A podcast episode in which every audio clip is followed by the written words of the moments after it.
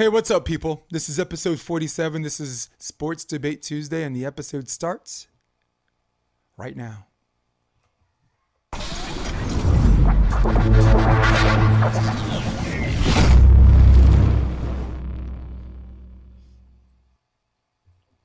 Guess who's back? Back again. Guess who's back? We're all in. Guess who's back? Guess who's back? Guess who's back? Along with Rob, keeping McLean McLean, and Miranda's in the room. I know Miranda's in the room because you always have this look like, what are you doing? Um, Rob, Yeah, keeping she's McLean. McLean. I am Jason DeBeas. What's up, people? This is episode 47. This is Sports Debate Tuesday. Got a lot to talk about. We may, we're going to talk about the Eagles a little bit. Of course, the UFC had their last event, last fight night, and boy, did they finish with a bang. I've never seen an event that had like so many that fights that went to decision, but they were all they were all exciting fights. Big up to Dana White for the rest of the year. Uh, of course, we have our NFL pick six. We're going to go over the winners from last year as well. I mean, last year from last week, as well as our special guest who were Rob and I, your hosts, are going to compete against this week. But first, sorry, checking my volume. But first things first. This is volleyball. Nope. This is Sports Debate Tuesday, Rob. Monday night. Had I had all my news in, had everything ready to talk about, and I'm like, we don't need to talk about Pittsburgh and the Bengals because we already know what's gonna happen. Rob, what happened? man. and again, I'm not trying to take shots at people, but I think there's just tiers to to to the level of coaches, and I think Tomlin's an all-time great. But I just, I, I always felt that there's a disconnect with him being that that championship coach.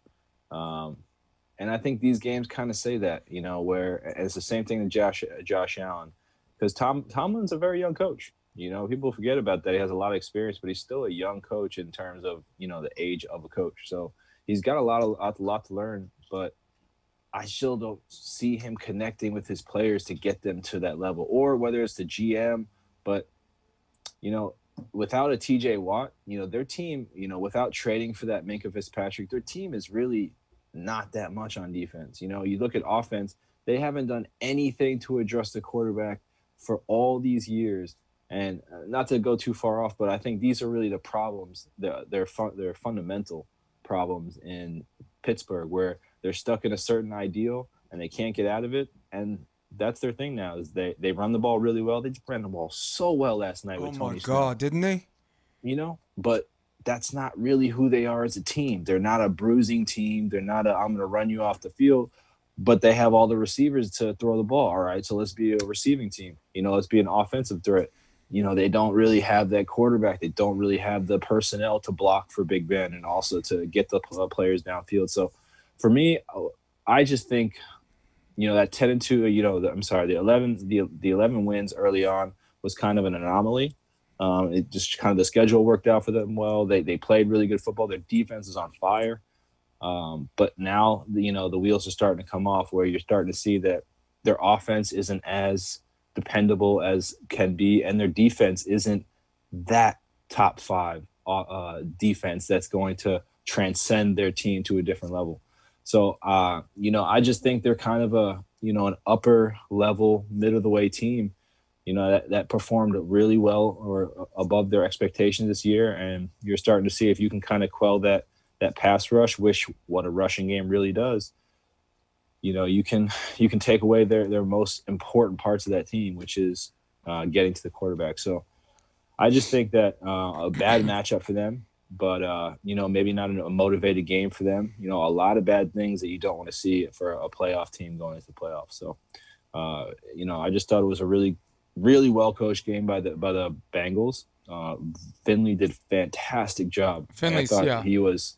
I thought he was, you know, uh, you know, a, a rookie coming into his own in a sense. But uh, yeah, I just thought it was a really solid game played by the Bengals and a really sloppy, you know, two three turnovers in the first second quarter by the, by the uh, Pittsburgh Steelers. And yeah, so that's what happens. You make mistakes and you lose. Yeah, I mean, look, for Rob, I agree. I agree with mostly everything you say, even though um, me and you, uh, we have a curved disagreement on Mike Tomlin's ability as a coach. I mean, I've always considered Bill Belichick one and him one A, um, particularly because of the season he had last year, where he didn't have Big uh, Ben, who you, you, you said is a diminishing quarterback. Very good argument.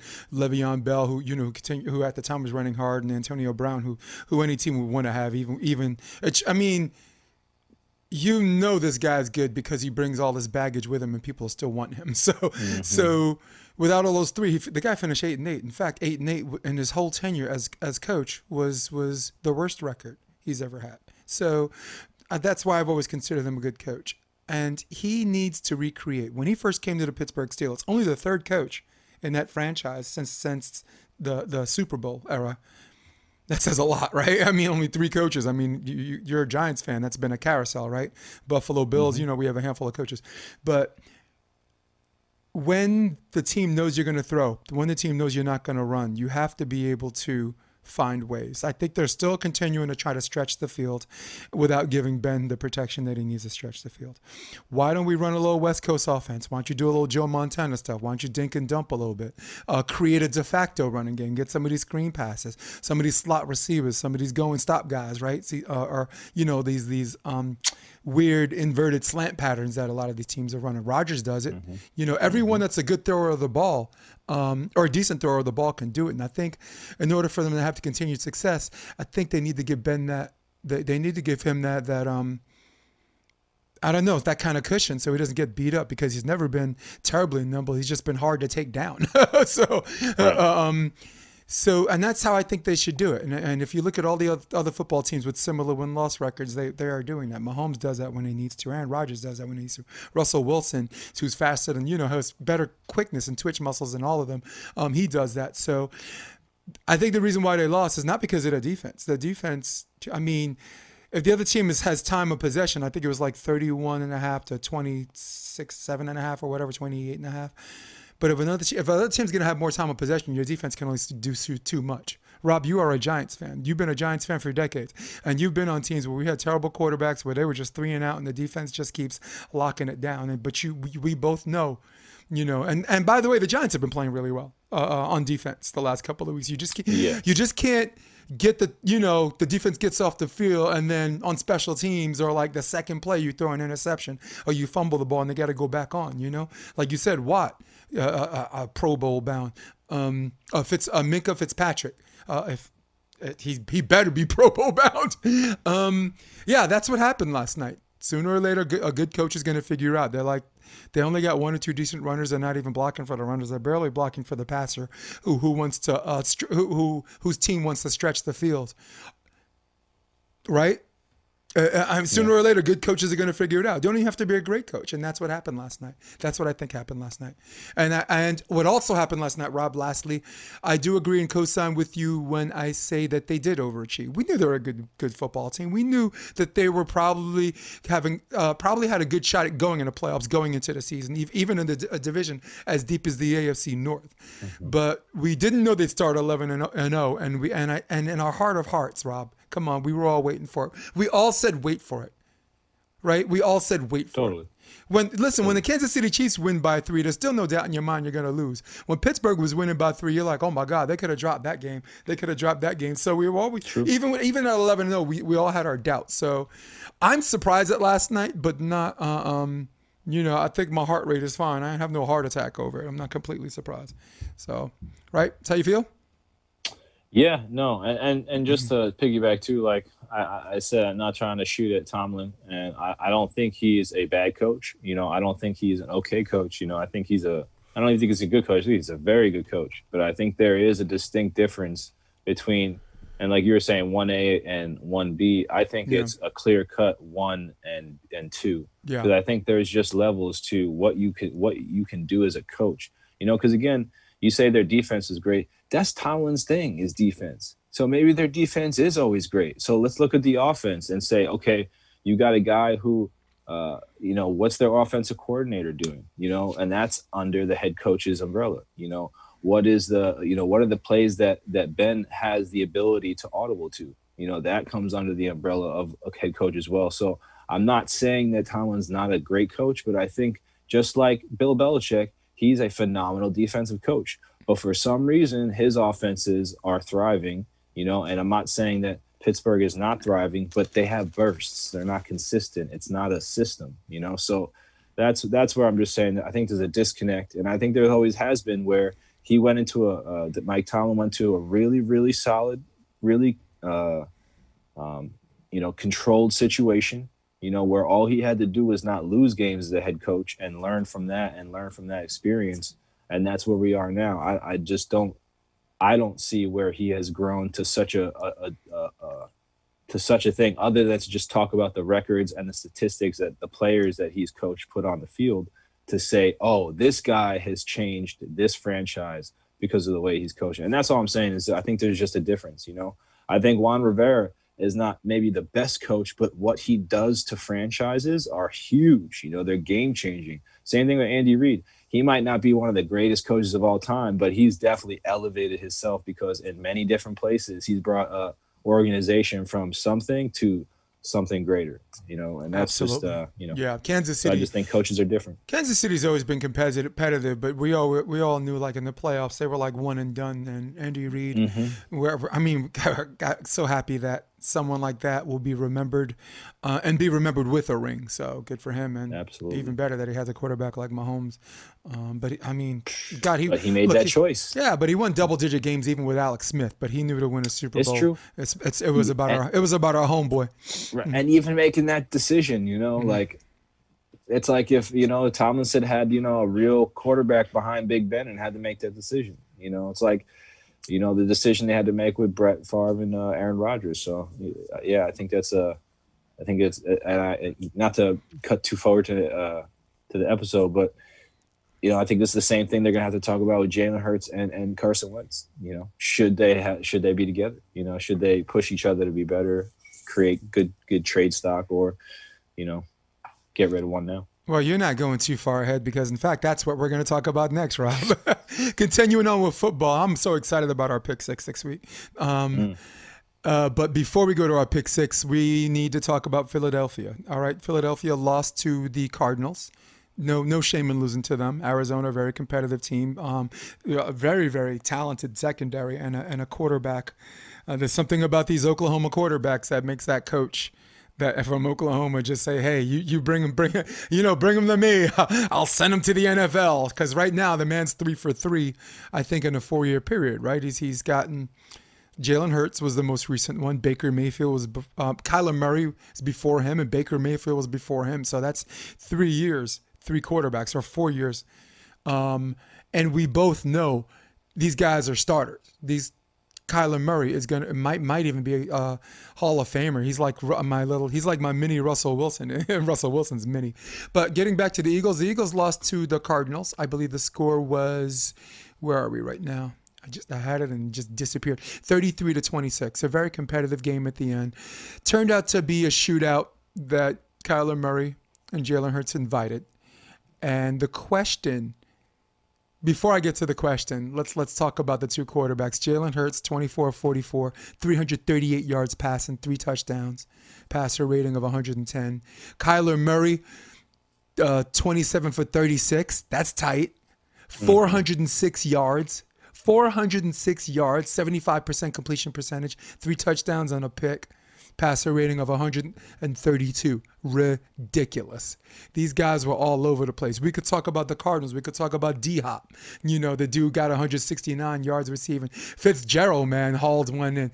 It was just, was uh, it was an ex. The reason why it's crazy because I feel like we're talking about the NFC least every week, but these are the games that are galvanizing. These are the games that got fan attention, and and we owe it to ourselves to talk about this game for a little bit. Now that I'm done with my part, and I'll definitely give you the floor if you want to talk more about it. But the question is the elephant in the room. We're talking about Kyler Murray. We're talking about Jalen Hurts. Who are we not talking about, Rob? We're not talking mm-hmm. about Carson Wentz. The question, Rob, is will, will Wentz get run out of Philly? yeah, I mean, it's early to tell. I'd say it's early to tell. Uh, I still feel like at the moment, you know, and, and I think this is pretty common sense, but you know, Carson Wentz obviously has a higher ceiling, you know, and let's let's put all good things, you know, put all things on the table. let's say Carson Wentz gets traded out, you know, the Eagles are either going to have to take, you know, King's ransom for him because he's obviously a clear cut franchise quarterback. And all he needs is a change of scenery. And once that happens, he will be a franchise quarterback again, guaranteed. You know, that's just guaranteed. So they need a king's ransom for him. I don't think anybody's going to give them uh, give them that based on the stats that he's put out. Yeah, but they got to pick up um, his contract too, right? They do, but anybody's going to pick up that contract because they need a franchise quarterback. You know, and I'm talking about a team that's one player away, you know, or that has a great defense that needs somebody to run a full yeah. offense to them that has, you know, pieces. So, you know, when you, when you're talking about uh, like a franchise quarterback, it's going to be really hard for that them to get a, a certain certain type of return. So I, I personally I see that you know Wentz and Jalen Hurts are going to stay in the same place. They're going to challenge each other for one year. You know, it's going to be the same thing that Doug Pederson was doing with uh, Nick Foles, and they're going to you know fight it out for a year. You know, they're going to play, and Carson Wentz is probably going to win that out, and Jalen Hurts is going to be sold off at the at a premium price. But uh, I I still feel like um, I understand why teams are reluctant to to to pick on on Jalen Hurts still, um, but you know you can't you can't deny what you see. You know he's a he's an actual packet, po- pocket quarterback that can run. You Dude. know that it, it's very far and few in between players that, that actually want to be a pocket quarterback yeah. and learn the, the the nuance between running and, and passing. And I think Michael Vick was like really one of the few players that were so good at running. And I'm not saying he's that fast, but he's strong. He's a strong, big strong legs. That's what I was talking he's about. Big, like he wants to hit people. Hurts you know? has Hurts got weightlifter's legs, man. When he exactly. runs, he's killing it. The problem with that is, you know, the same thing with Cam Newton. You just got to do it at a certain time. But again, he's very smart with it. You know, he doesn't take contact. He dives to the ground. You know, he uh, if he takes contact, it's always against a smaller player you know, and it's always, you know, him him making a juke and hitting somebody. It's not just I'm gonna run up into you and hit you like kind of like Cam does, you know. So all these little nuances about, oh well, he's not a real pocket quarterback. Well, not better than these guys, but he can also run. Oh well, he's not a running quarterback. Oh well, he can still throw the ball a lot better than these running quarterbacks. You know, you have to start weighing those those options together. And for me, I think he's a great, like a really really awesome uh, combination of those things. So I really see see Jalen Hurts thriving in a situation. Uh, you know, even like what, what Tennessee was doing with uh, you know Marcus Mariota a while ago. I think he would have thrived in a situation like that. So uh, yeah, I think he's going to be fantastic. But I just don't think it's something that Philadelphia wants. You know, if you have a choice to go between a mobile quarterback who can throw the ball or a pocket uh, pocket passer that can you know throw the ball maybe 50 60 yards you know can make better decisions. Because again, this is the third year Carson Wentz is in the league. He's got a lot of time to grow, man. Like let's say you know five years down the road, he becomes the best quarterback all time. You know, you got to stick through the, the thick and the thin to get to the good stuff. So, yeah, I just feel like Carson Wentz, there's just too much ceiling, you know, and I don't think he'll ever be run out of town. Um, but I'd love to be proved wrong. So, okay, Rob McLean. The reason why people don't lean more towards analytics these days and, and not their eye test is because as far as people's eye test is concerned, they're seeing everybody's just seeing completely freaking different things. and that is exactly what I'm seeing right now. Man, he is going to get run out of town. I if all right, let's let's start with Carson Wentz. Carson Wentz, to me, since that injury, when I, I think they were like 13 and 3 they looked like they were super bowl bound. Since that injury he's not been the same. He's not been the same to me. He's never i don't know if he's psychologically recovered or if there's still some physical ailments. And and if the Eagles don't get get around to protecting him really quick, and if Wentz doesn't learn how to slide instead of diving head first, it it's just he's just going to have more, more. It's going to be more more problems. And right now, it's like Biggie said, more money, more problems because you you can't trade him, you know. And if you and and because whoever whoever picks him up has to know has to assume the risk that he's injury prone. Also has to pick up the end on the on on what's left of his contract, which is ridiculously high. Now, if you get all the administrative stuff out of the way way, you want to talk about high ceilings. You know, you you you you made a case for uh, Carson Wentz. I make a case for Jalen Hurts, and the reason why I criticize the eye test in the beginning is because I think, like you said, I think some of these guys are like, oh, he's a pocket passer, oh, he's a running quarterback, and this and that, and they don't allow themselves room to get out of these labels in these categories where this false dichotomy: you're either a pocket passer, you're a runner.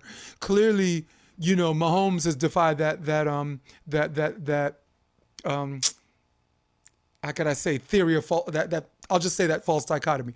Russell Wilson has defied that. You know, Steve Young years ago. I mean, you, I mean, you, you saw this decades ago that this was coming. You know, Steve Steve Young was was one of the one of the few running quarterbacks that that have a ring.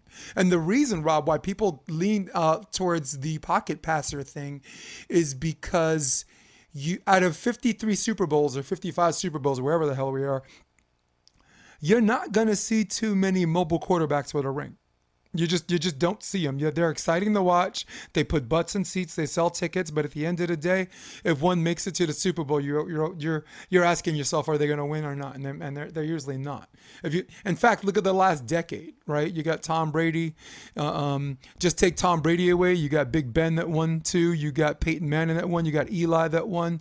You have um, Nick Foles that won. None of these people are by any stretch of the imagination mobile quarterbacks. Mobile or athletic. no, No, nothing, you. man. I mean, we're not talking about Michael Vick. Michael Vick can run backwards and beat all of these guys the same Yeah. day. Okay, he can race them one at a time and beat them all the same day. So, for you, my argument is sooner or later, Philly is gonna call for people's head.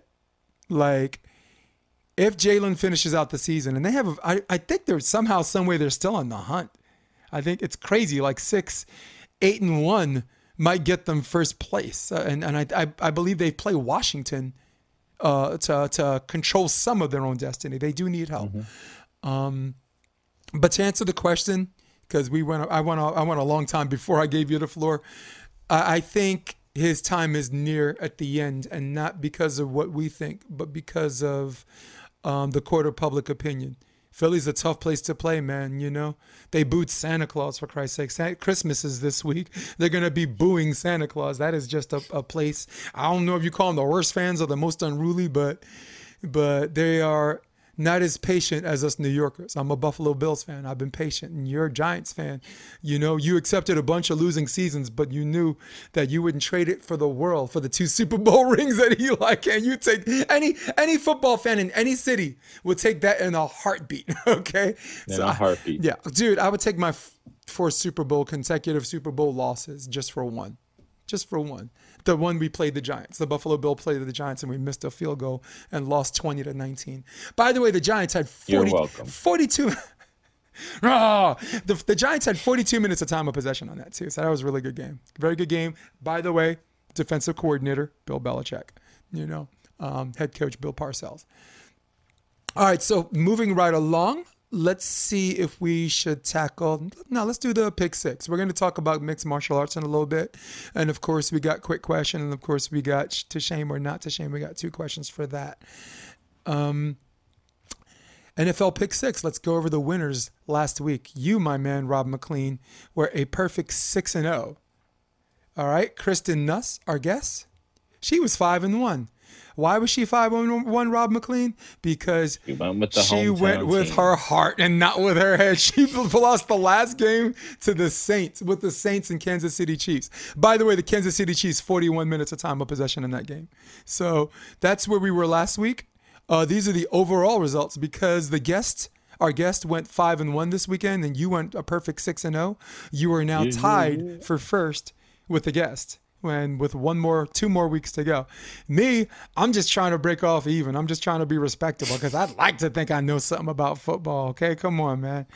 So, drum roll, please. Who's going to be our first guest this week? Our first, our first guest is Taylor Crabb. Taylor Crabb, the dirty white boy, has has decided to join us in our Beat the Host segment of NFL Pick Six. His brother Trevor, let's hope he has a little more luck than his brother.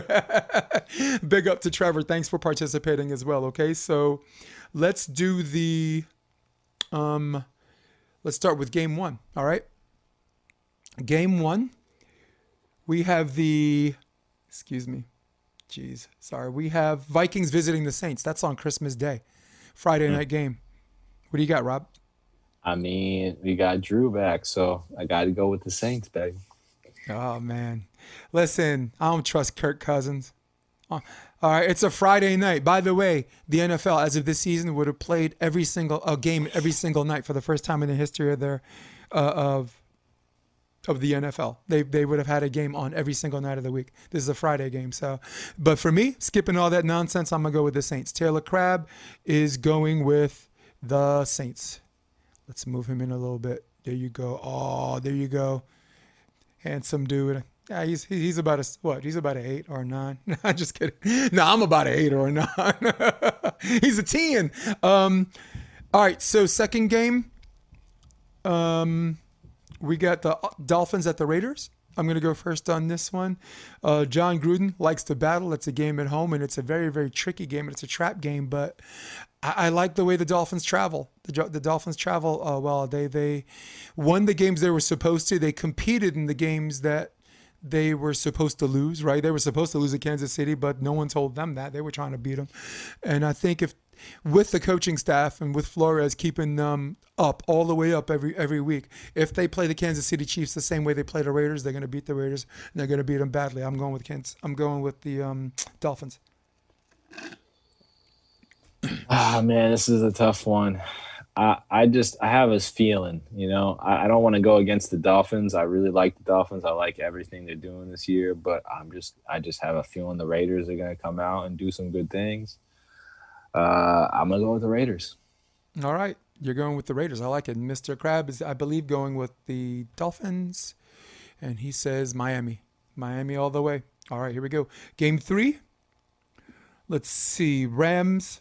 Game three is Rams versus the Seahawks, visiting the Seattle Seahawks in a division game. The Rams are one game you- behind, nine and Do you five. want this one?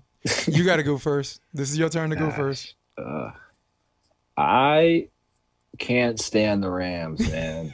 but I know as soon as I say that, they're gonna win this week. And uh, Seattle, man.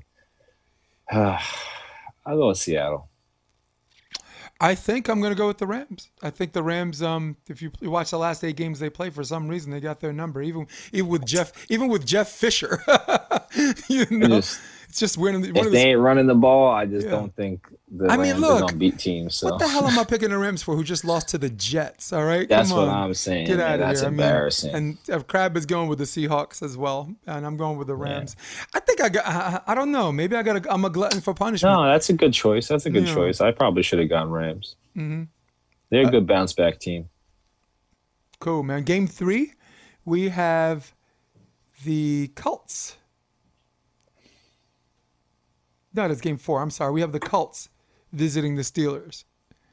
Uh, I'll go first on this one. The Steelers have lost three consecutive games after winning the first 11, but I think this is a bounce back game.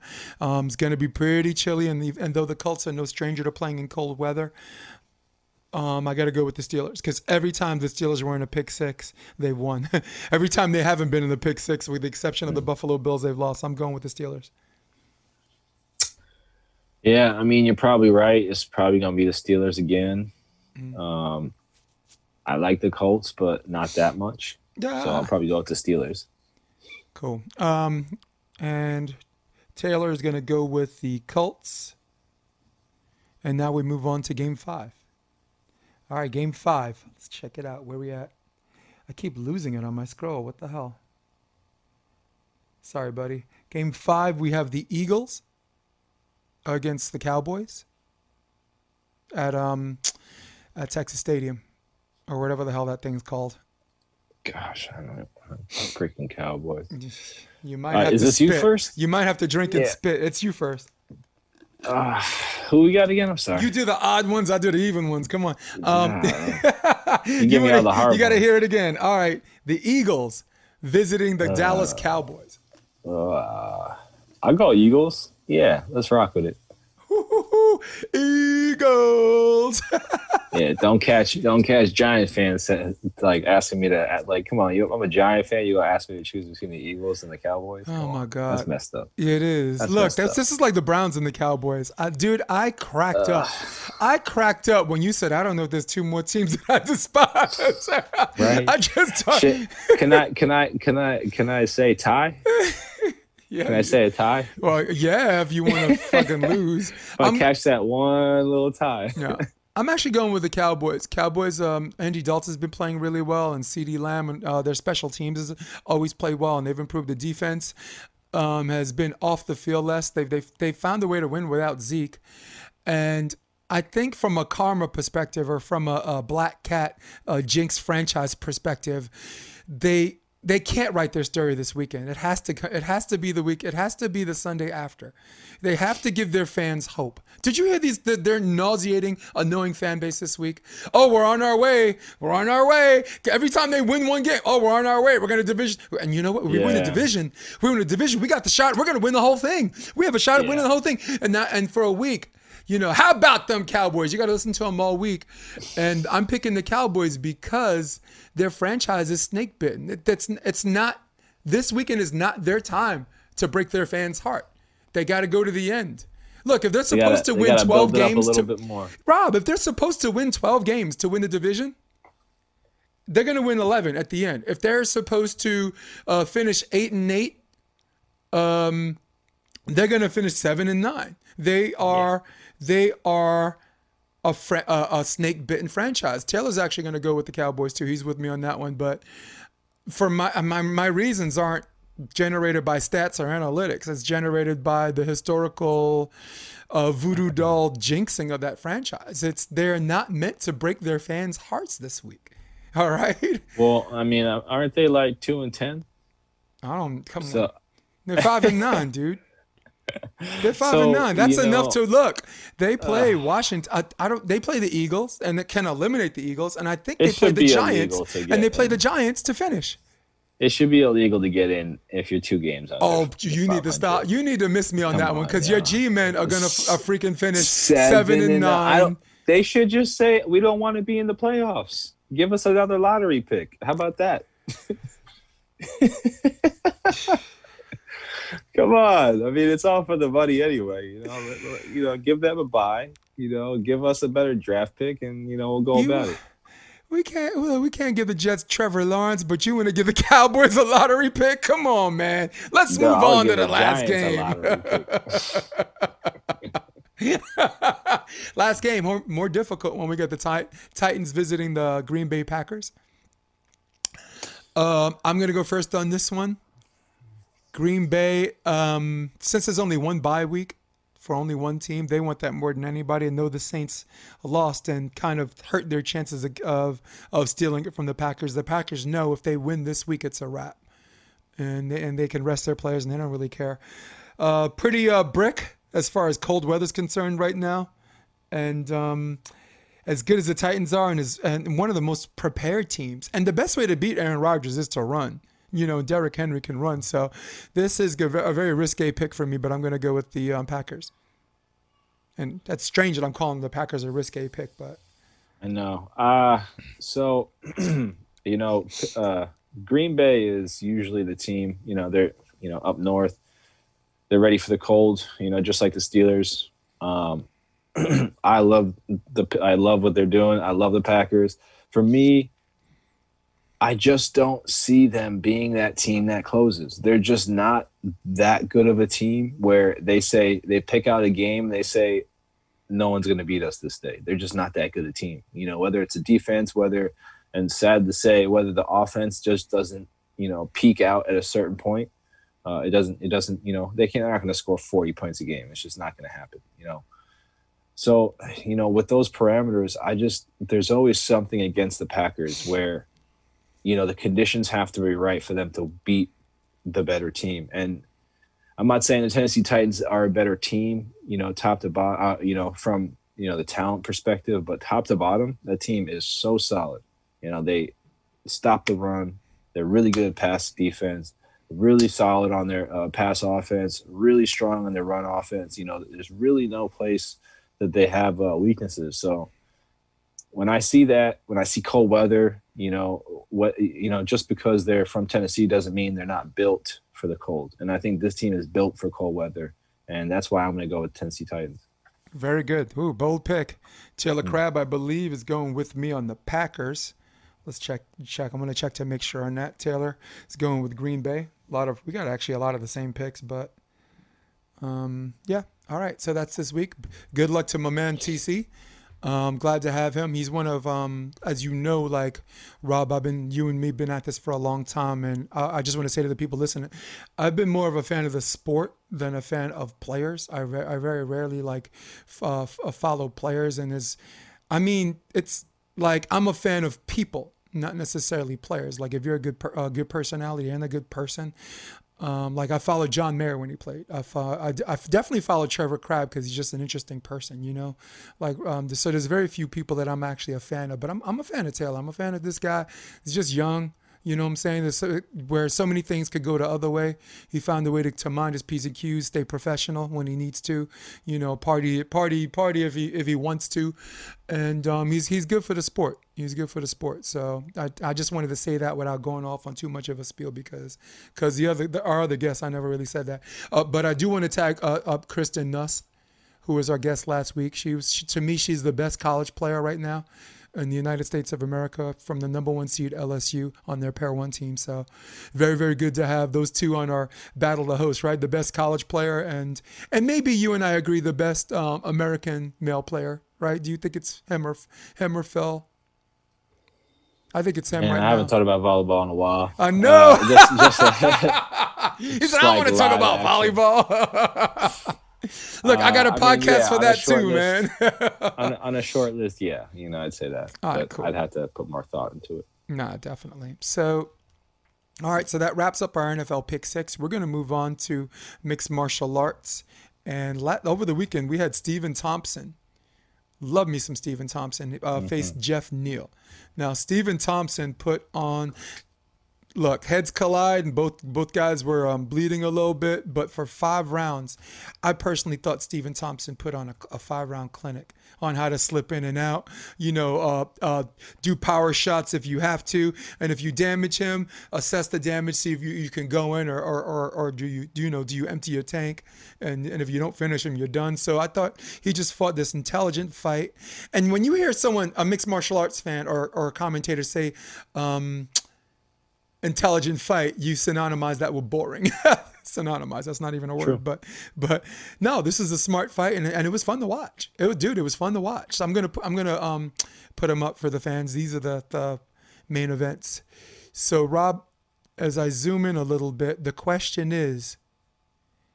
Because we get to, we're going to talk about one fight a piece, so let's consolidate mm-hmm. and limit it to the fight that that was the most maybe it's the most exciting or just the ma- the most intriguing match or something. What interests you about this card? Which which particular fight? I mean, I, I, I liked all of the fights. They were all pretty pretty good fights. Um, right, right. I just I just had to you know sh- put a shout out to Marcin Tybura, you know, for making Ooh. Greg Hardy look like a little little baby child. Uh, because man, I've never seen somebody curl up in a ball that fast when they're back on the ground. You know, he's probably always been the one on top of somebody beating somebody up. And I ain't trying to bring up no past things. No, I don't no, know no, what no. happened. No, but you know, he's an aggressor. You know, so it's it's always interesting to see what happens when an aggressor gets on their back. You know, and has to fight out of a you know an athletic position. You know, because the funny thing about it is not to go too far, but you know, heavyweights, you know, they always talk about, you know, it's always about the power and always about the knockout. And uh, there's been plenty of champions that have won. Even, you know, Stipe, he's primarily, you know, a ground, he's a grappler, you know, and that he made Ngannou understand that pretty quickly. But uh, talk about know, a five round schooling, huh? Exactly. You know, so you have to say, you know, when you see like a, a Ngannou get schooled like that or a, you know, a Greg Hardy. I mean, he didn't even make it 30 seconds on the ground. You know, he got on the ground once and then he could he literally curled up into a ball. So yeah, didn't you uh, see that in just, the beginning uh, of the first round, like at the end of the first round? Like yeah. the, just the pressure or whatever, yeah. and I'm like, this dude's a heavyweight. I haven't seen his ground game. Can he get up if he actually goes down? and he literally just like, yeah, let it go. It's just, I just wanted to shout it out because you know there's levels to that game. You know, Greg Hardy, yeah, if you're in you know an advantageous position, you continue to put yourself in an advantageous position. Sure, you know you could be really good, but the second it's not in your position, you have to, you know, better that position and and uh, and get to a place where you're at advantage again. So, yeah. Well, Hardy's uh, 11 you know, fights big up in. to Marcin Tybura. Yeah, but Hardy's 11 fights in. So you got to appreciate being. I mean, of course, his star power got him into the UFC because other people go through smaller promotions, and then maybe Dana's contender series, maybe, maybe just sign a contract. You know, get scattered out by like Dana, Dana looking for a fight or the Ultimate Fighter. I think a season's coming up next year, and I got to give it to him for someone that's got just got thrown in the mix, an elite athlete, but but just like Brock Lesnar or whatever. I thought he's he's doing okay. He's lose, he's beating the people that um, he has a shot at beating, and he's losing the people who are who are highly ranked. Like his other his other loss was Alexander Volkov. That's that's dude. That's a t- I mean on any that's a top ten, you know, or, or maybe upper top fifteen fighter. Um, Alex Allen Crowder, he lost because of an illegal knee. He he kneed him in the head. So I mean that that that was a match he was winning, and now Marcin Tybura. sorry, go ahead, please. No, no, go ahead. No, well, I, you know, I think this is this is like another terribly, you know, unimportant story. But you know, with the whole Jake Paul and you know brothers getting fights against him and the Mayweathers, it's the same deal for this guy, honestly, because we would never be talking about Greg Hardy, a guy who turtles up on his bag. That's why I wanted to bring it up because he is 11 fights in, and he's on you know a main card at a major fight at the end of the year fighting against a guy who's had 29 professional fights. I'm sorry, 27 mm-hmm. professional fights. Yep. And we're talking about him. And the only reason we're talking about him is because he got thrown out of the NFL because he was told, you know, he was had domestic violence charges against him, and then he went into mixed martial arts and put a bad name on that because he's bringing all that bad information to the UFC, you know, and UFC fighters now have to fight that image. So, like, let's keep it all in context because it's not like Greg Hardy, not to put your words on, but it's not like he got thrown into the mix. He was given all of this stuff on a silver platter, and he doesn't train hard enough to learn what to do on your back in the middle Yeah. of a fight, a major fight. I'm sorry, that's unacceptable. Well, the difference. So if you're gonna, I mean, he's a professional athlete. That's a professional thing, you know. But I, for him, I got to push back a little bit because unlike some of the other fighters, like he did go, he did do Dana Dana White's contender series, right? He did, and then after that, he did go to Extreme Fight. He did he did have one small promotion, so it's one of those things where like Dana was like, okay, I'll give him a shot or whatever. It wasn't like CM Punk. CM Punk was a main event and didn't didn't fight I mean, at that's- all. that's different. you know that though. that was it wasn't like um this these these whoever the hell these brothers are fighting a guy a basketball player who's making his debut that was on that was actually I mean, on a main card that was about Bisbing ridiculous. fights. They're talking Yeah. about. I mean, I'm just saying. But that the 70 fact is, seven and those three- guys with two professional fights would Yeah. never be getting any kind of clout at all if they were just in the fighting. But. Jake Paul ain't fighting. No, but Paul is not fighting anyone the caliber of Maurice Greene, who um Hardy beat. He's not fighting Alexander Volkov. They're not fighting any Jake Paul. Like whatever their weight class, I don't know if they're 145 or 155. That's like putting them up against um. Who's the the Texas executioner? I forgot that guy's name. He's like top 15 dude. Uh, or, or or Irish Dragon, right? You're not gonna put those guys in a in a match against Irish Dragon. You might put him in a boxing match against Dillon Danis, sure. You know, so so I think with the opportunity that he got, like I'm not mad at Greg Hardy for getting the opportunity. I'm mad at the people that that gave him the opportunity. But but with that being said, if you if you're gonna take it, you you show some respect, you put the work in, and if you're good enough, you win. And if you and if you're not, you you you won't. Seven and three is a good record, dude. you mm. know, and No, it is a good record. That's not as has nothing to do with what I'm talking about. All I'm saying is that he's getting a lot more opportunities than guys who have truly earned it. Because again, he went into this contender series mm-hmm. where a lot of guys don't even get the chance to get into a contender series. Right. How do you get into the contender series? You know what I'm saying? Like, and Greg Hardy has been a professional athlete earning millions of dollars for many of years. So all of this he does not have to do to support his family, to do anything other than a hobby. So that's why I'm saying some of these guys are working their life's hours Yeah. all day long while this guy's doing it. Maybe he loves it. That's great. But you're getting all this extra possibilities because of something you did outside of fighting and all these guys that are just doing fighting all day long. I'm not saying it's fair, and it's never going to be fair. Mm. Hell no. But he's going he should get a lot more flack than a oh wow, he's doing so great. Oh, he should They were talking about he should be getting title shots soon because Yeah. oh, you know, his ceiling is so big. That's ridiculous. So uh, I'm just saying again, I'm think- glad. Let's Yeah. just bring it back to where Yep. it started from. Absolutely. I'm glad a real fighter got to step in front of Greg Hardy and make him look like a little baby on the ground that he should have been looking like. to show so I'm happy about I it. think I agree with you in a sense that we haven't seen his vulnerabilities because, like you said, with Styles make fights, he has gone up against people that can't get him to the ground. Maurice Greene has a good ground game, but Maurice Totally. Maurice's wrestling's not going to get him to the ground. Okay, so yeah, Yorgan De Castro, that's just a st- uh, that's a stand-up fighter all around. Okay, he's he's a little slick on his back because because you know. But he's not with. somebody that's going to No. make Greg Hardy look vulnerable. It was very, listen. It was It's very gonna be a similar. I'm not trying to compare this to Conor McGregor, but if you looked at Conor McGregor's first five fights in one 140, the only guy that could take him down was Chad Mendes, and Chad Mendes had nine days to prepare for that match and did take him down, you know, on nine days' notice. So, um, Totally. so look what happened the first time that someone could take him down. The first guy that was prepared for him, that knew he was coming, that could take him down was Khabib. so, so all of those fights, ten fights in, you know, and I, Rob, I agree with you. There has to be some uh, um, contempt because you look at someone like Tony Ferguson. The, the guy won eleven in a row just to get an interim title match.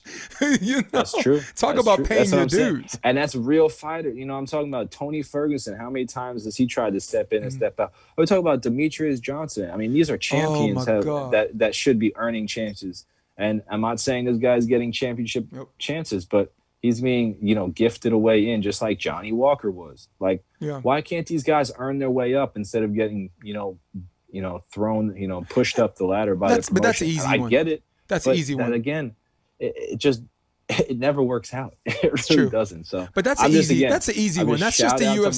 Marcin But that's because yeah. he, hey, he, four in a row. Four in a row. that hype train yep and you know he looked a lot different in the first round than he looked in the second round so Yeah. i'm happy for it But we knew that was coming, didn't we? Look at Marcin Tybura's lineup of fighters, man. He fought Stefan. No, that's why- Stefan but that's Struve. why first he fought round, Derrick was like, Lewis. He fought Derrick Lewis in a match. I thought he was winning two rounds to zero, and Derrick Lewis, of course, one punch knockout knocked that, him yeah. out. For he fought Fabricio Werdum. I mean, the guy. I'm looking at Timothy Johnson, who's not, not even in the UFC anymore. Those are those are freaking rough riders, man. Beth, ben Rothwell. That's a tough fight. I mean, so the fact that this guy's even Mm-hmm. earning this right now i mean i'm glad that he but he didn't fight nobody on this caliber But this is the fight you were hoping he would take, so he does get exposed, right? You you want him to fight someone like Tybura because Tybura does tell the truth, does tell your truth. Mm. He's not. He's not, he wasn't ready for all of these people like, oh, he should get a title shot, right? You know, And I'm not you even know- thinking you- but you know, these idiot fans Burrow. come in levels, right? These idiot fans. th- There's a bunch of fans. Oh, he should get a title shot. He's Greg Hardy. Totally. And then there's some fans that are like, oh, he deserves nothing. And then there's some people in the middle. It's like, you know what? He's in the camp. Um, he's training and he's winning these matches against competitive fighters. So for me, I'm somewhere in the middle. Part of me, like if he's if he's guilty, because I believe in innocent to proven guilty always, almost always. But if he is, part of me just wanted him to fight Derrick Lewis, and that, that was it. Because Derrick Lewis has his peeve about people that beat on women. Derrick Yeah, Lewis is, that's gonna is- be- but- Derrick Lewis is big against that shit, dude. I mean, yeah, and I think uh, that's what's crazy too, is because like, I wonder who they're gonna set set Greg Hardy up against soon. You know, they're gonna set him up against somebody that's gonna go down to the ground, you know, and, and force him to the ground, or are they gonna set him up with somebody hmm. again who's gonna stay on the on the That's a feet? good you know, question, dude. That's a good question. And the same thing with Ngannou. Like, I, ha- I mean, of course, I'm sure he has to have learned something about the ground game, but I haven't seen it. I have not seen it. No, I haven't seen anybody being getting in front of him trying to take him down. I haven't seen He- anybody look, even get, get- him down. He'll get the fight because It's he has just- a punch because he has a one puncher's chance. But outside of that one punch and and Stipe, Stipe's ability to take a hit because Stipe got Has clipped by. Cormier, but Stipe got caught in the right place, so that's different. Yes. because he got caught by uh, Ngannou and didn't get knocked out Yes, either. Remember, remember the first Yes, round? Yeah, Yep. So I don't see how how that's going to be different outside of that puncher's chance. But that because of the puncher's chance, that's how they're going. That's why they're going to give you that opportunity. For me, really quickly before we move on to shame and no shame, the fight Mm. that stuck out for me was Jose Aldo. It was really really glad to uh, really. I was very, very happy to see him just get in there and just use his legs because a lot of when he fought Petr Yan and he fought a lot of people, the things that he does the best, like chopping someone's legs, that just makes you go, oh, God, yeah. I ain't having no cheeseburger tonight, man.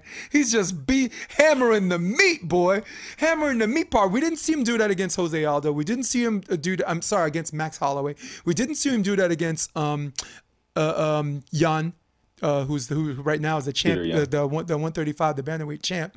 So it was very glad to see the Jose, the Jose of old like Frankie Edgar, chopped up his legs. Urijah Faber, if you remember that a couple years ago, had to be carried out. Cub Swanson needed the head, just busted him up badly. So it was good. If if he's going to continue to fight, I want to see him lose like this. I want him to see him lose doing what he does best. Because we didn't see him, all the fights that he lost, you didn't see him throw leg kicks. Conor, he didn't even, he just charged him with his head. That was ridiculous. He got knocked out in 13 seconds, which is something I don't know. You could never wake up in the morning and say it's a normal day. it's just it's just and not not the way Conor was at that time, right?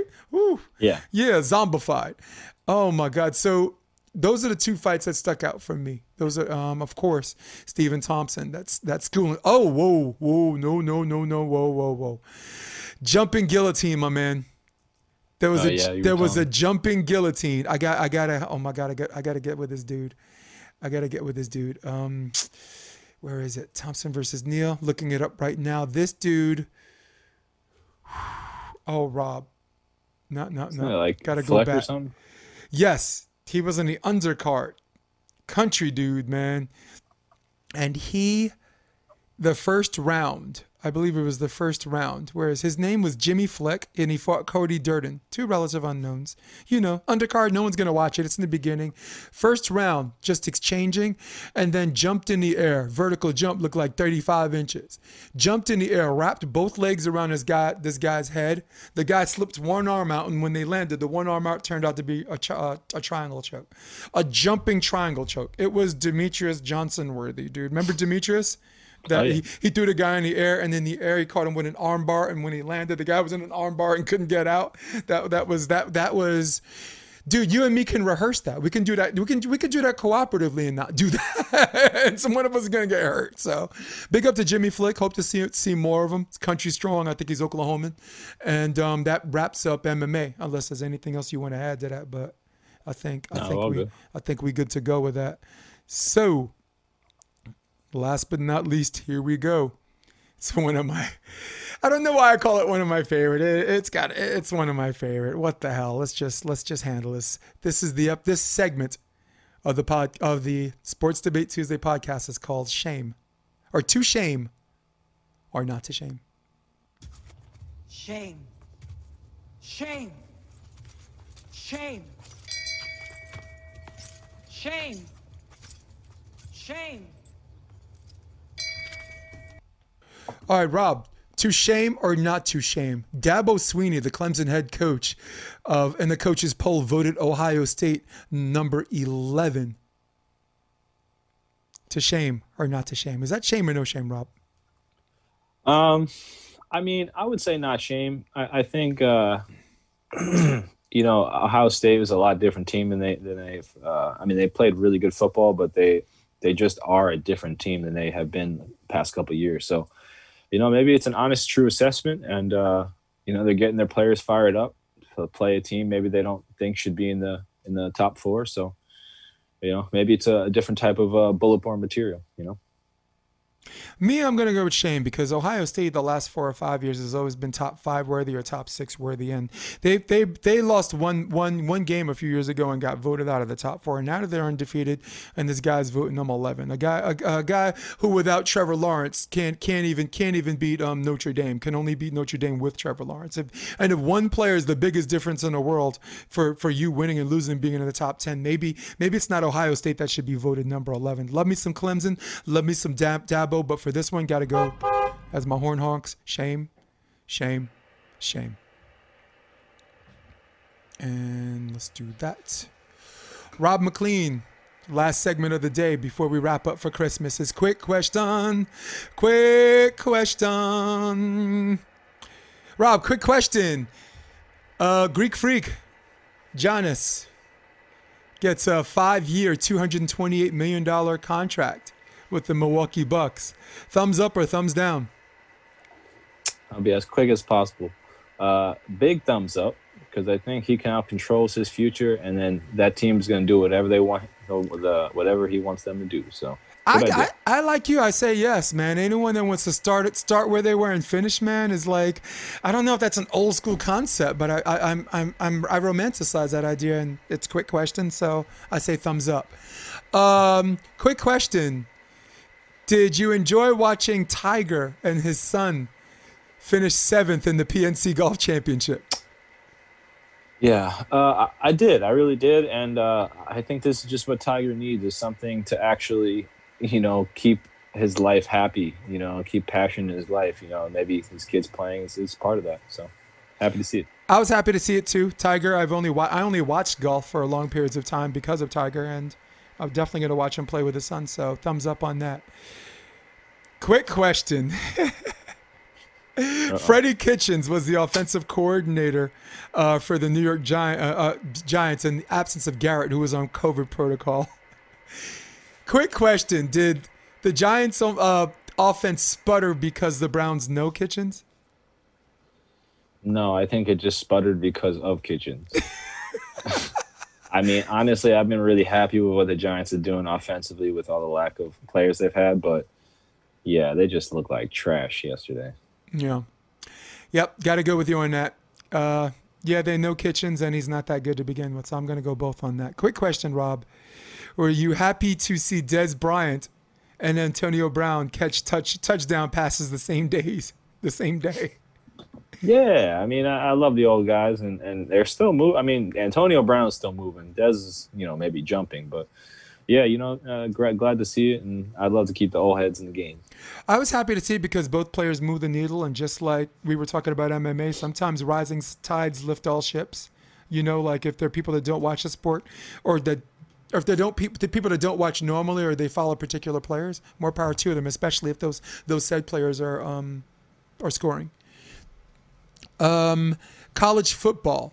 Number one was Alabama. Number two is Clemson. Number three was Ohio, um, Ohio State. And number four is Notre Dame. Did they get it right? Mm, I don't think so. I mean, I don't really like Notre Dame, and I always think they fail in the big time anyway. So I don't know how you how you gauge that, but uh, yeah, I don't get how all the coaches picking the teams makes it you know fair for all four or all the teams that get in. So yeah, Nope. I don't think they got it right. Yeah, me neither. Quick question, quick answer. They got it wrong with Notre Dame for all the reasons you said. Quick question, Rob. Should Cam want to stay or go with New England? I think he should want to stay, but I think that they should both just, you know, split ways. Uh, I just think, uh, you know, Bill's looking for something different, and Cam needs a little bit more freedom to do his thing. They're just too too different. I thought it would work, but it's just too different. I, I think he should stay. It's an ideal situation for him. Nobody else is going to want to pick him up. Bill Belichick, on his oh. part, maybe, maybe not.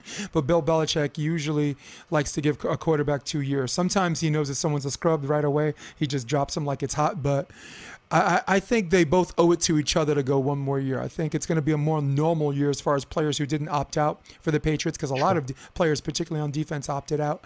And as long as Cam can improve on not beating himself, I think I think so. I, I, I um the AFC uh, East is getting a little tougher, so they they have to think about that. But I I, I, w- I would like to see Cam do one more year, and then and then that, that year, whatever. Let's see what it is. What it is.